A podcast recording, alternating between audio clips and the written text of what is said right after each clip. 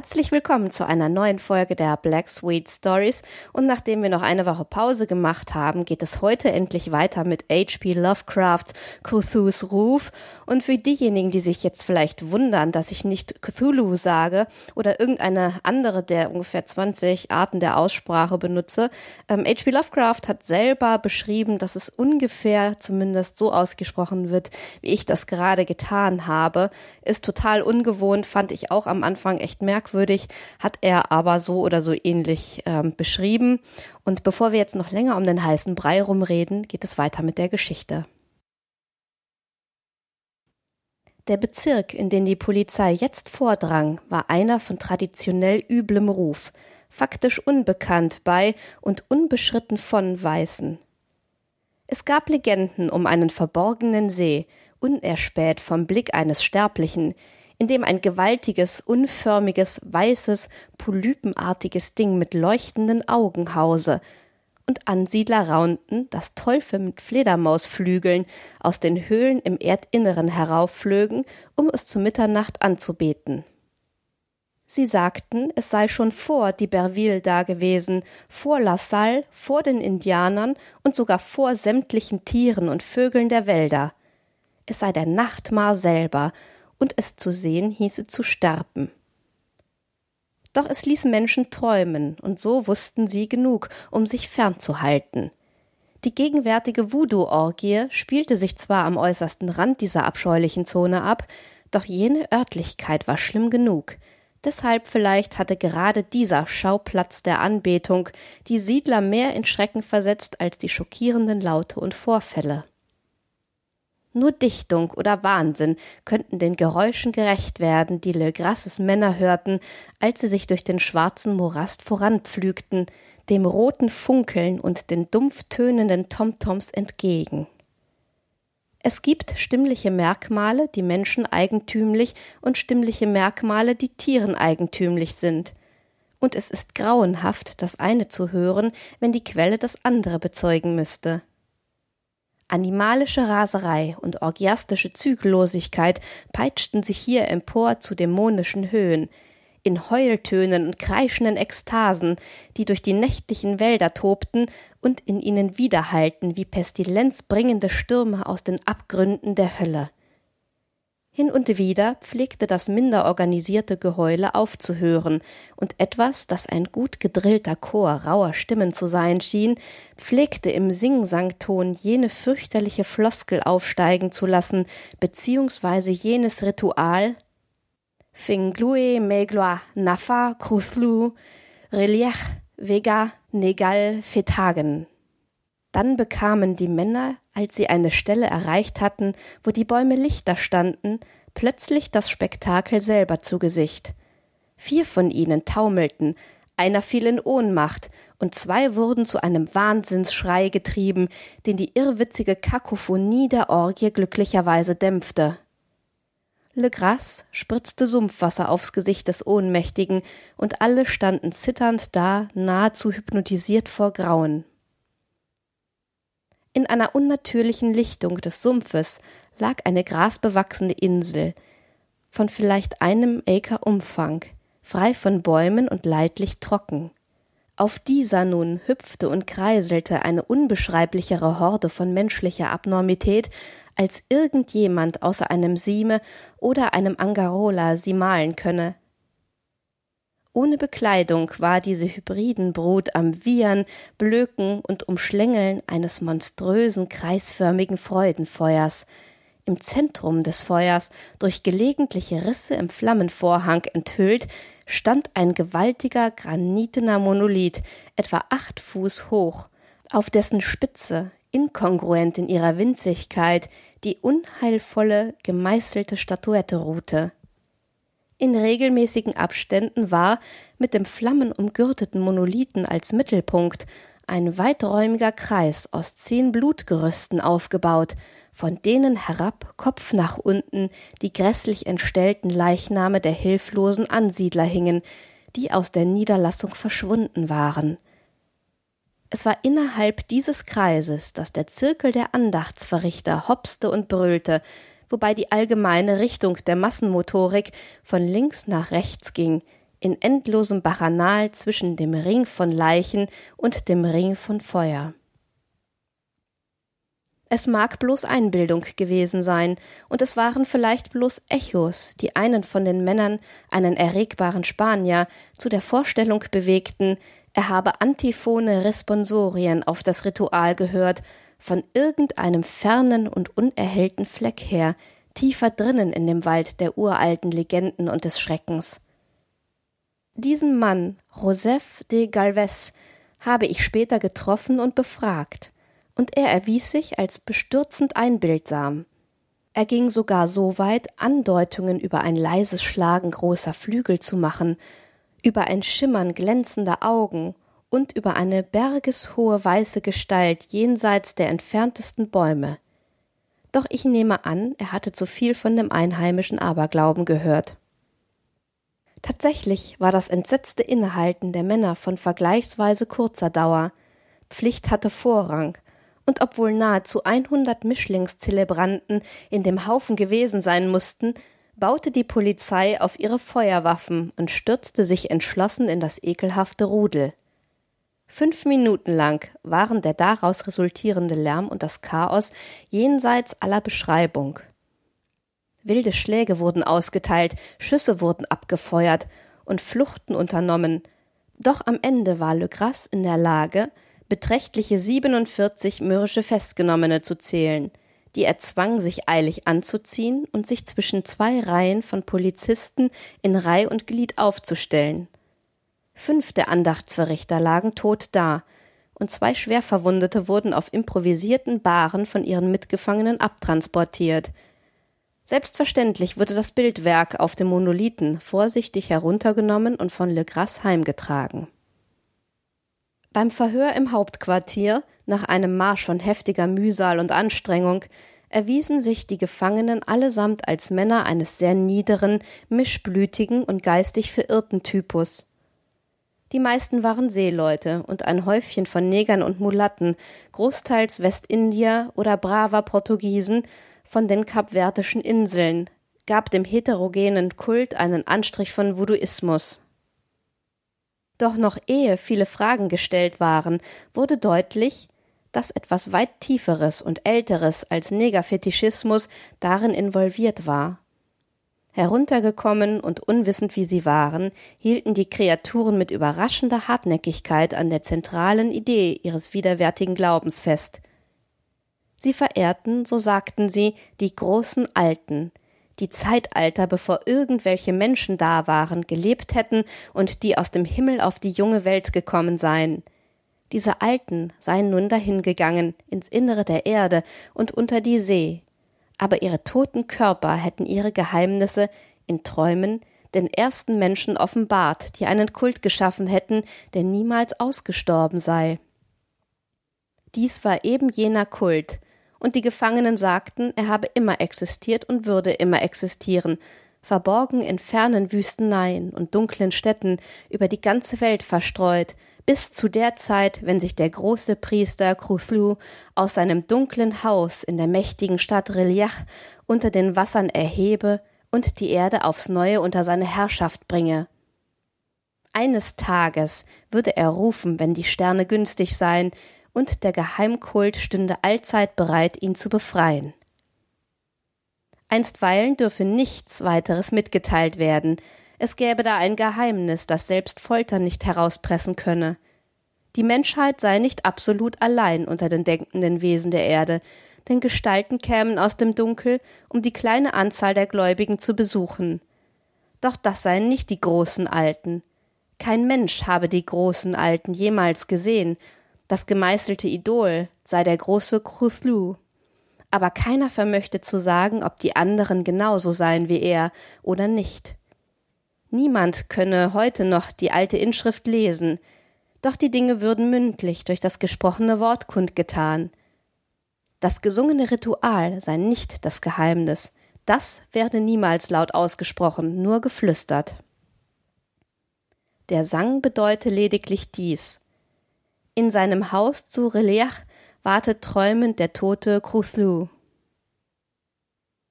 Nur zwei der Festgenommenen wurden für geistig gesund genug befunden, um gehängt zu werden, und der Rest wurde an diverse Institutionen weitergegeben. Alle stritten eine Teilhabe an den Ritualmorden ab und behaupteten, die Tötung sei von den Schwarzgeflügelten ausgeführt worden, die von ihrer uralten Versammlungsstätte in dem verspukten Wald her zu ihnen gekommen seien. Doch über jene mysteriösen Alliierten konnte nie ein zusammenhängender Bericht eingeholt werden. Was die Polizei wirklich herausfand, kam in der Hauptsache von einem immens betagten Mestizen namens Castro, der für sich reklamierte, zu fremdartigen Häfen gesegelt zu sein und mit unsterblichen Führern des Kults in den Bergen Chinas gesprochen zu haben. Der alte Castro erinnerte sich an Stücke aus scheußlichen Legenden, die die Spekulationen von Theosophen erblassen und den Menschen und die Welt tatsächlich als erst kürzlich geschaffen und vergänglich erscheinen ließen. Es habe Äonen gegeben, in denen andere Dinge auf der Erde regierten, und sie hätten große Städte besessen. Überreste von denen, sagte er, seien immer noch, wie ihm die todlosen Chinamänner erzählt hätten, als kyklopische Steine auf Inseln im Pazifik zu finden. Sie alle seien ganze Zeitepochen, bevor die Menschen kamen, gestorben, doch gäbe es Künste, durch die sie wiederbelebt werden könnten, wenn die Sterne wieder auf die richtigen Positionen im Zyklus der Ewigkeit zurückgekehrt seien. Tatsächlich seien sie selber von den Sternen gekommen und hätten ihre Abbilder mitgebracht. Diese großen Alten, fuhr Castro fort, seien durchaus nicht von Fleisch und Blut. Sie besäßen Gestalt, würde dies sterngeschaffene Bildnis es denn nicht beweisen? Doch diese Gestalt sei nicht aus Materie gemacht. Wenn die Sterne richtig stünden, könnten sie von Welt zu Welt durch den Himmel stürmen. Stünden die Sterne jedoch falsch, könnten sie nicht leben. Obwohl sie nicht mehr lebten, würden sie niemals wirklich sterben. Sie alle lägen in Steinhäusern in ihrer großen Stadt Reliach, wohl erhalten durch die Zaubersprüche des mächtigen Cthulhu, für eine glorreiche Auferstehung, wenn die Sterne und die Erde wieder einmal für sie bereit sein möchten.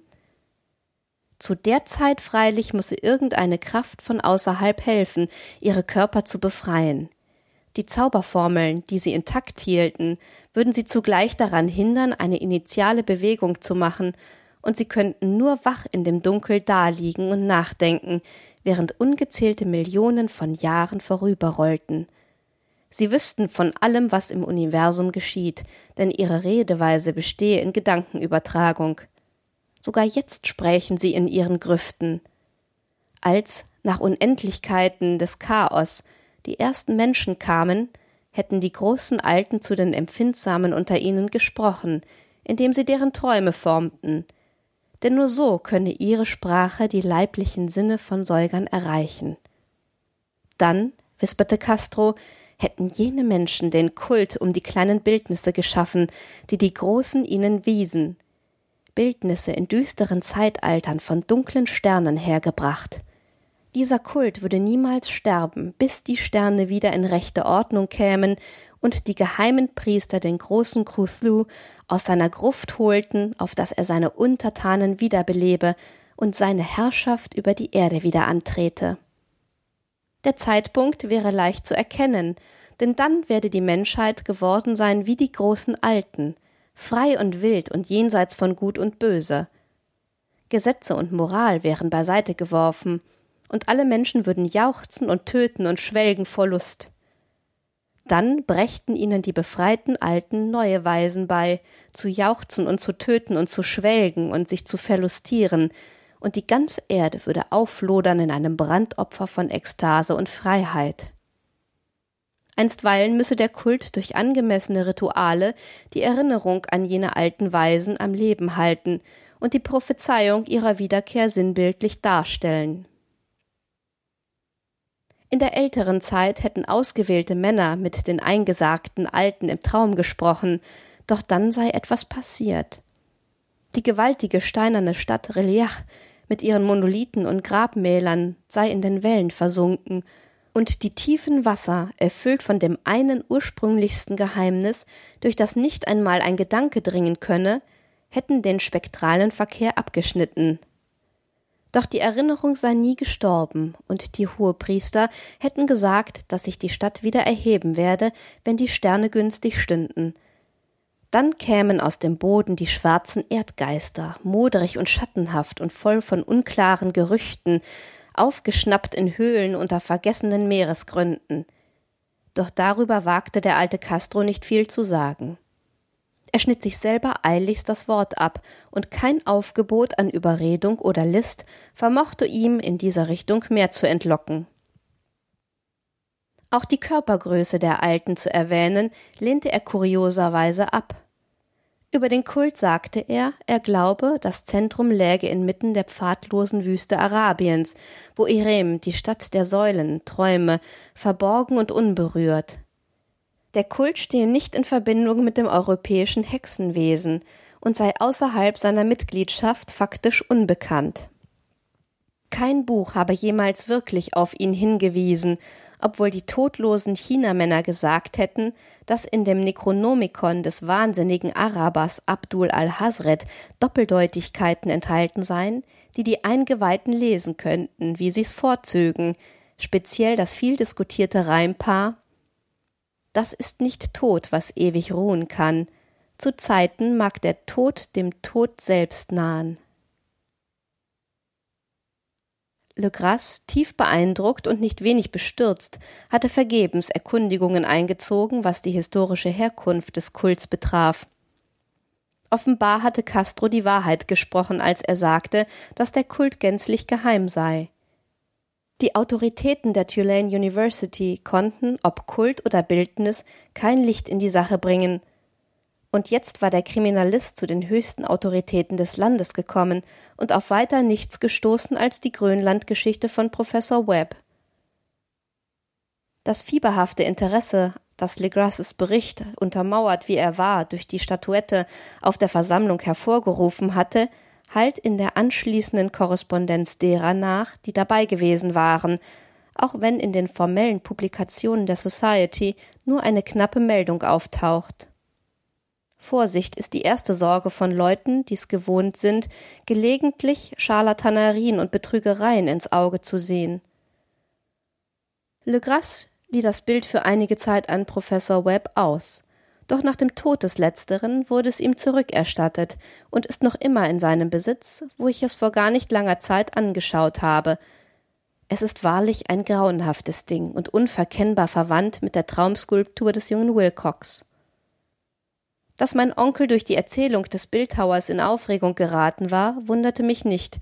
Denn was für Gedanken mussten, in Kenntnis dessen, was Le Gras über den Kult erfahren hatte, beim Anhören eines sensitiven jungen Mannes aufsteigen, der nicht nur die Gestalt und die genauen Hieroglyphen des im Sumpf gefundenen Bildnisses und der grönländischen Teufelstafel geträumt hatte, sondern in seinen Träumen auch auf zumindest drei der exakten Worte aus jener Formel gekommen war, die von Eskimo-Diabolisten und Mischlings-Louisianern auf gleiche Art hergesagt wurde.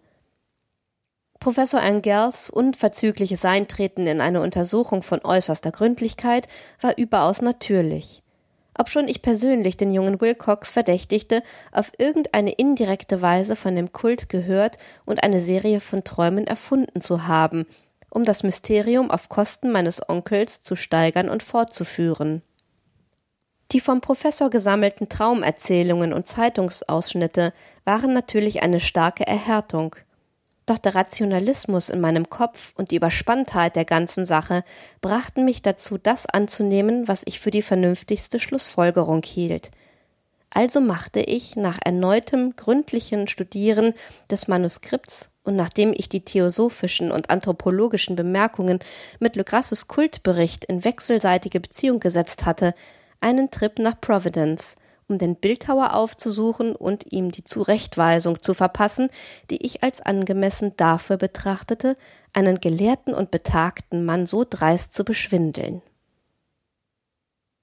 Wilcox lebte immer noch allein im Fleur-de-Lis-Gebäude in der Thomas Street, einem grässlichen viktorianischen Imitat bretonischer Architektur des 17. Jahrhunderts, das inmitten der reizenden Kolonialstilhäuser auf dem alten Hügel seine Stuckaturfront zur Schau stellt und direkt unter dem Schatten des schönsten georgianischen Kirchturms in Amerika fand ich ihn in seinen Räumlichkeiten bei der Arbeit und gestand angesichts der rings verstreuten Probestücke augenblicklich zu, dass er tatsächlich über ein profundes und authentisches Genie verfügt.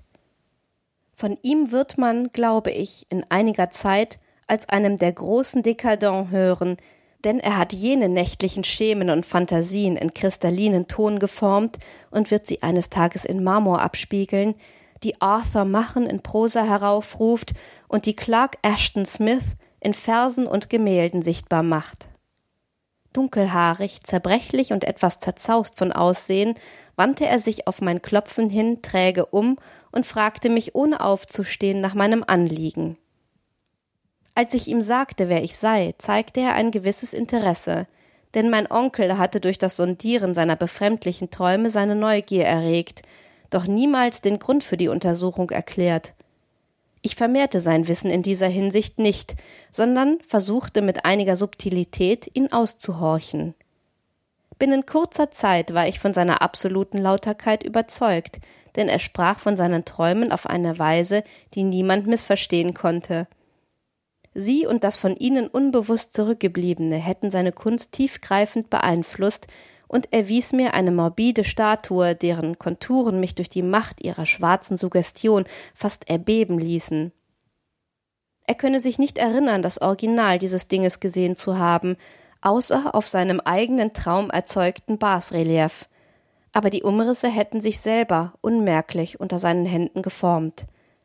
Es war ohne Zweifel die gigantische Gestalt, von der er im Delirium fantasiert hatte – dass er wirklich nichts von dem verborgenen Kult wusste, dasjenige ausgenommen, was die unbarmherzige Katechisiererei meines Onkels hatte durchsickern lassen, machte er bald klar. Und wieder mühte ich mich ab, über irgendeinen Weg nachzudenken, auf dem er die unheimlichen Eindrücke möglicherweise empfangen haben könnte. Er sprach von seinen Träumen in einer sonderbar poetischen Manier, und ließ mich dabei mit schrecklicher Lebendigkeit die dunstige Kyklopenstadt von schleimig grünem Stein sehen, deren Geometrie, wie er auf seltsame Art sagte, ganz und gar verkehrt sei, und mit bangem Erwarten das unentwegte, halb wahnhafte Rufen aus dem Untergrund hören Cthulhu Futagen, Cthulhu Futagen. Diese Worte hatten einen Teil jenes grausigen Rituals gebildet, das von der Traumvigilie des toten Cthulhu in seinem steinernen Gruftgewölbe zu Relief erzählte, und unerachtet meiner rationalen Überzeugungen fühlte ich mich tief bewegt. Ich war mir sicher, Wilcox hatte auf irgendeine beiläufige Weise von dem Kult gehört und hatte es unter der Masse seiner gleichermaßen schaurigen Lektüren und Einbildungen bald vergessen. Später hatte es, kraft schierer Eindrücklichkeit, unterschwelligen Ausdruck in Träumen und in dem Basrelief und in der fürchterlichen Statue gefunden, die ich grad anschaute, so dass sein Beschwindeln meines Onkels ein sehr unschuldiges gewesen war. Der junge Mann war von einem Typ, gleichzeitig affektiert und leicht unhöflich, den ich nie recht leiden konnte. Doch war ich jetzt hinreichend gewillt, sowohl sein Genie als auch seine Rechtschaffenheit anzuerkennen. Ich nahm freundschaftlich Abschied von ihm und wünsche ihm all den Erfolg, den sein Talent verheißt. Dennoch hielt der Kultkomplex an, mich zu faszinieren, und zuweilen hatte ich Visionen von persönlichem Ruhm, erworben durch Nachforschungen über seinen Ursprung und seine Verbindungen. Ich besuchte New Orleans, sprach mit Le Gras und anderen aus seinem seinerzeitigen Razzia-Trupp, sah das grauenhafte Bildnis und befragte sogar diejenigen der Mischlingsgefangenen, welche noch am Leben waren. Unglücklicherweise war der alte Castro seit ein paar Jahren tot. Was ich jetzt so anschaulich aus erster Hand hörte, auch wenn es in Wirklichkeit nicht mehr war als eine detaillierte Bestätigung dessen, was mein Onkel geschrieben hatte, es erregte mich von neuem, denn ich war mir sicher, dass ich mich auf der Spur einer sehr realen, sehr geheimen und sehr altertümlichen Religion befände, deren Entdeckung mich zu einem Anthropologen von Wichtigkeit machen würde. Meine Geisteshaltung war bis dahin eine des absoluten Materialismus. Ich wünsche, sie wäre es immer noch. Und mit nahezu unerklärlicher Verbohrtheit ließ ich die Koinzidenz der Traumnotate und der merkwürdigen von Professor Angel gesammelten Zeitungsausschnitte außer Acht. Eine Sache, die ich zu argwöhnen begann und die ich jetzt zu wissen fürchte, ist, dass der Tod meines Onkels entfernt kein natürlicher war. Er stürzte auf einer schmalen Hügelstraße, die von einem alten, vor ausländischen Mischlingen wimmelnden Uferkai aufwärts führt, nach dem fahrlässigen Stoß eines Negermatrosen. Ich habe das Mischblut und die seemännischen Berufe der Kultmitglieder in Louisiana nicht vergessen und wäre nicht überrascht, von geheimen Methoden und Riten und Gesinnungen zu erfahren. Le Gras und seine Männer, das ist wahr, sind in Ruhe gelassen worden – aber ein gewisser Seemann in Norwegen, der Dinge gesehen hat, ist tot. Konnten nicht die eingehenderen Untersuchungen meines Onkels, nachdem er auf die Angaben des Bildhauers gestoßen war, in sinistre Ohren gelangt sein? Ich denke, Professor Angel starb, weil er zu viel wusste, oder weil er drauf und dran war, zu viel zu erfahren. Ob es mir ergehen wird wie ihm, bleibt abzuwarten, denn auch ich habe jetzt vieles gelernt. Damit beschließen wir eine weitere Folge der Black Sweet Stories. Ich hoffe sehr, es hat euch gefallen und äh, ich empfehle euch auf jeden Fall mal äh, beim JMB Verlag vorbeizuschauen und im Kabinett der Fantasten Cthulhu's Ruf zuzulegen und mal hineinzuschauen. Das lohnt sich nämlich allein schon wegen des Nachworts von Heiko Postma. Und ähm, ja, mit diesen Worten schicke ich euch in eine weitere Woche, wünsche euch eine wunderbare Zeit und hoffe, dass ihr auch beim nächsten Mal wieder mit dabei seid und sage Tschüss.